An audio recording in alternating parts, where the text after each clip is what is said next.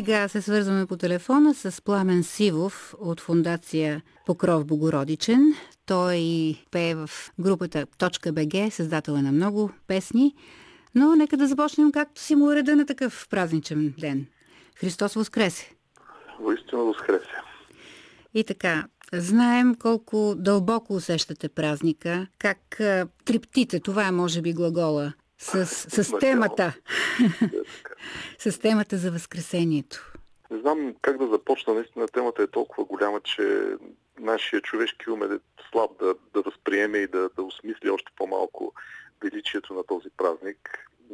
Всяка една култура има някакъв дълбинен код, да го наречем, условно. Има някакви дълбоки основания.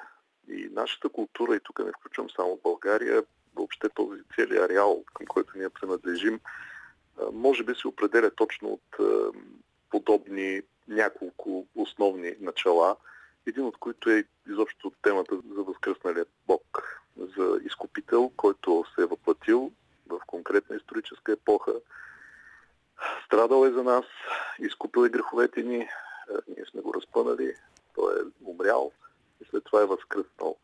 И вече това възкресение има отражение в целия период на историята след събитието. Тоест до края на времената това изкупление ще бъде валидно.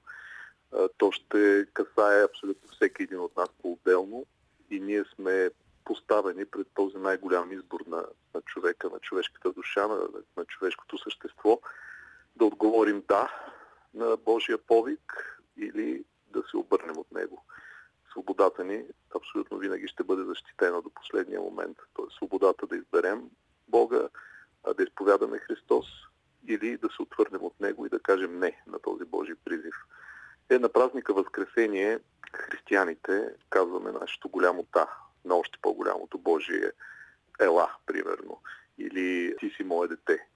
Ако ние сме в състояние да коленичим, вътрешно най-вече, ще можем да коленичим и да извършваме всички други движения и на богослужението, и в дома си, и с близките си, и така нататък. Всичко това, което празника предполага като поведение. Но най-главното е вътрешното коленичене и притихване пред този празник. Това е за мен празник.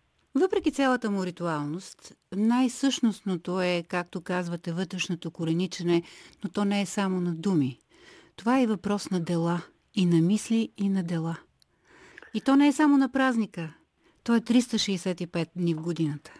Разбира се, Възкресението е това, което отделя християнството от всички останали религии, философски идеи, социални някакви конструкти и така нататък. Християнството е вяра, която изповядва един абсурд, един външен абсурд, разбира се. Абсурда на това, което в Евангелието наричат за елините безумство, т.е. за гръцката философия, която тогава е била актуалната. За гръцката философия идеята за това, че Богът, творецът на, на всичко видимо и невидимо, е свел себе си до човешката природа и освен това е бил а, убит от нас хората. Това е било някакъв интелектуален бунт, интелектуален така въобще някакво възстание срещу началата на философията. И този бунт християнството го осмисля векове наред след това. А по отношение на делата, разбира се, вярата ни без дела е абсолютно пуста, абсолютно празна и безсмислена. Ако тази вяра не се въплати в конкретното ни човешко поведение всеки един ден, във всеки един избор, малък и голям, който ние правим неизбежно, защото живеем в един свят на избори, така е устроен света, тогава вярата ни се превръща в всичко това, което можем да видим, за съжаление, около нас. Може да се превърне в празна ритуалност, може да се превърне в суеверие, може да се превърне, ако щете, в част от националната идентичност, която обаче няма да носи никакви плодове. Ако ние не можем да прилагаме тази идея, че сме чада Божии спрямо всички ближни и това нещо да личи, да личи в делата ни, във всяко едно действие, да виждаме в човека до нас Божи образ и подобие, независимо какъв е той, колко е паднал, колко е лош, колко е порочен, колко ни е наранил и така нататък. Ако не сме способни да прощаваме и да вървим нататък с него заедно, както казва апостола, празна е нашата вяра. Нуждата, потребността от надежда и светлина, Особено когато си в тежък момент. Има толкова болни и страдащи хора. Има обезверени хора. Не виждат път. Какво биха могли да получат като зрънца надежда в този ден? Знаете ли, аз скоро участвах в, в едно предаване по телевизията за разказват едни интересни истории за хора, които правят добри дела. И това, което ми направи впечатление, е, че мащаба на делото, мащаба на, на, на, нещото, което искаш да направиш за другите, няма такова голямо значение. Важното е наистина вътрешното ни устройство, когато правим всичко това. Тоест, тук се сещам и за вдовицата и с нейната малка лепса, нали, тази малка монета, която тя пуснала в, в храма и дала от малкото, което имала. А ние всъщност винаги даваме от малкото си, когато даваме истински. Когато даваме истински, даваме наистина от това, което реално притежаваме, а не от това, което е временно и, и преходно. Когато човек има много пари, ако той даде малка част от тези пари за нещо, няма да има чак такъв ефект, когато ако даде наистина нещо, което да се откъсне от него и той да го усети, че се откъсва от него. Когато се отнасяме с ближните си, когато се опитваме да помагаме, също така е много важно да не изпадаме в всички тези, как да кажа, изкушения на, на социално, социалния активизъм, който, за съжаление, много често е някаква форма просто на истерична идеологизация.